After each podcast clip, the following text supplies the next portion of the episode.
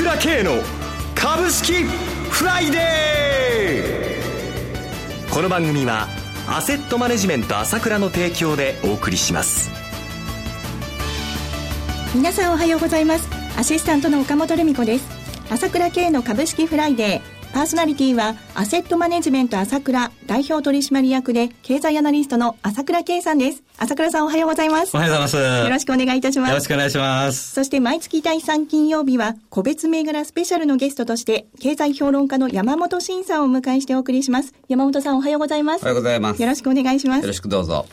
さて、朝倉さん、まず今週1週間振り返っていかがご覧になっていますか？そうですね。予想通り出てきたぞっていう感じですね。すごい動きですよね。うん特に注目は昨日の動きですね。はい。はい。と言いますと？昨日まあ4ヶ月半ぶりの高値ということに飛び出てきたんですけれどもね。はい、特に昨日は円高模様だったんですね。それにもかかわらず上がってきたということと、売買代金が久しぶりに膨らんできたということですね。これは大きいです。まあ今まで2兆円できないという日が続いてたんですけども、ついに2兆4800億円ですか？はい。まあ3月24日以来の売買代金になってきたということで、明らかに相場の質の変化が見られますね。今まで外国人投資家は様子見だったんですけど、私はここで公的年金とそれと揃って買ってきたというふうに見ていますね。いよいよ夏相場が始まる金が打ち鳴らされたんじゃないかなという感じがしてますけどね。山本さんはいかがご覧になっていますか？あのね、ええー、まあ、需給がすごく良くなったっていう点では、ちょっと後からも言うかもわかりませんけど、去年の12月にね、キャピタルゲイン税が2倍になるっていうことで、節税対策の売りを出した人が結構いたんですよ。はい。で、その、いわゆる個人クロスでね、一旦液出しの売りですから、また買い戻して6ヶ月の信用を立てた人が多かったんですけど、それの6ヶ月期日が今どんどん来てるんですよね。どんどん信用残が減ってますから、もう本当に弱い買いが降りてきたという感じで、実弾買いがどんどん入ってきたってんで、非常に相場の質がいいですよ、これは。そうですね。だからもう本当に期日売りがなくなって、いわゆるもう買いの方が多いわけですよね。はい、だから、これで個人投資家の懐が相当温まってきてますから、これ7月相場に向けて期待できるんじゃないかなと思いますよ。はいさて最近山本さん、新しい本を出されたということで今日もスタジオにお持ちいただいてますが。はい、あの、宝島社から山本真の上がる株100銘柄っていうのがまた出てますので、はい、えー、どうぞよろしくお願いいたします。これから夏に向けて注目です。では CM を挟みまして個別銘柄スペシャルをお送りしてまいります。今、朝倉慶が熱い。その鋭い分析力で注目を集める経済予測のプロ、朝倉慶が代表を務めるアセットマネジメント朝倉では、日々の株式情報を無料でリアルタイム配信中。アベノミクスで上昇した株式相場、投資家はここからどう対処すべきか。迷ったら朝倉慶。キーワード朝倉慶で検索を。アセットマネジメント朝倉は、証券取引、金銭有価証券の予託貸付行為は行っておりません。また、情報提供する金融商品のお取引では、相場変動などにより損失を生じる恐れがあります。取引説明書、契約締結前交付書面など十分にお読みいただき、ご理解の上お取引ください。金融商品仲介業者登録、関東財務局長、金中第605号。朝倉慶の株式フライデー、今朝は個別銘柄スペシャル、ゲストに経済評論家の山本慎さんをお迎えしています。それでは山本さん、注目している銘柄を教えてください。はい。えー、まあ今日はちょっとあの、初めは地味な銘柄群なんですけど、はい。地銀株がちょっと面白いかなと今思ってます。地銀ですか地銀。はい。で、これ、なんでかって言いますとね、えええー、と、先月、自民党がですね、日本再生ビジョンというのを出しまして、この中であの、日本版スーパーリージョナルバンク構想っていうのを入れてるんですが、スーパーリージョナルバンクっていうのはね、まあ、リージョナルバンクっていうのは地銀っていう意味なんですね。はい。で、それがスーパー、要するに地銀を超える地銀ですから、まあ、いわゆる、まあ、簡単に言えば、地銀っていうのは、営業範囲がその県に限定されて、はい、まああとはその東京とか大阪とかに支店があったりするんですけど、要するに地銀を超えるわけですから、複数の営業基盤ね。だから地域を超えて、例えばりそな銀行がまさにそのスーパーリージョナルバンクなんですね。だからりそな銀行のような地銀をたくさん作りましょうと。で、地域金融機関を大再編しましょうっていうのが自民党の狙いなんですね。はい。で、その中にはまあいろんな意味合いがあるんですけど、一つはやっぱりですね、日本を金融立国にしようと、そういう狙いがあります。で、これはあの、まあ、兜町周辺にね、ロンドンのシティのような、いわゆる金融集積地を作って、うんぬんっていうのがあるんですけど、その、それ以前にですね、振込革命っていうのもこれ、今の日本再生ビジョンに入ってるんですが、今振込って平日3時まで土日できないですよね。で、こんな国日本だけですからね、先進国では。うん考えられないですよ。イギリスなんかは、まさに金融立国ですけど、24時間365日振り込めて受け取れるんですね。でそれを実現しないと、外資が日本に来てね、はい、お金授受できないってことになっちゃいますから、これをやろうとするっていう点では、まず2つ柱がありまして、その今のスーパーリージョナルバンク構想、それから振込革命。まあ、で、基本はその金融立国を目指すってことなんですけど、振込革命の方ではセブン銀行が面白いと思いますね。はい。証券コード8410セブン銀行、昨日の終値は413円でした。はい。まあ、セブン銀行利用されてる方多いと思いますけど、はい、まだ24時間360振り込めますけど、銀行の方が対応してないんでね、はい、他のね。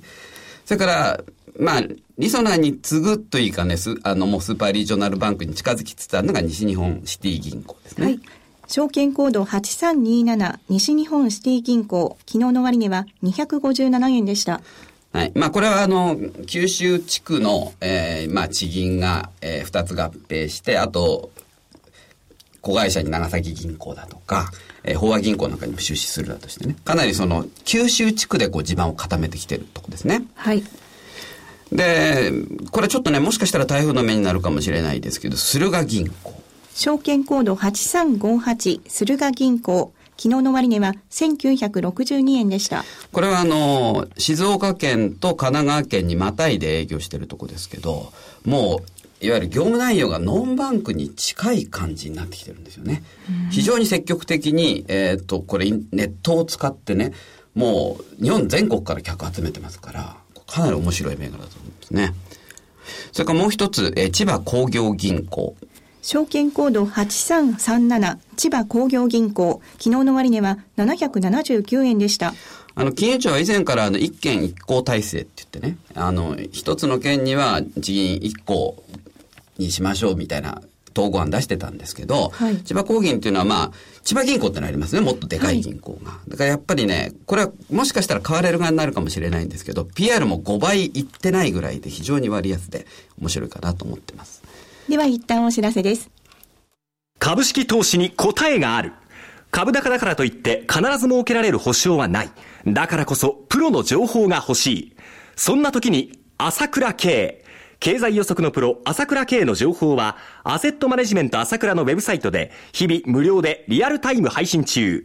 迷ったら朝倉慶。キーワード、朝倉慶で検索を。アセットマネジメント朝倉は、証券取引、金銭有価証券の予託貸付行為は行っておりません。また、情報提供する金融商品のお取引では、相場変動などにより損失を生じる恐れがあります。取引説明書、契約締結前交付書面などを十分にお読みいただき、ご理解の上お取引ください。金融商品仲介業者登録、関東財務局長、金中第605号。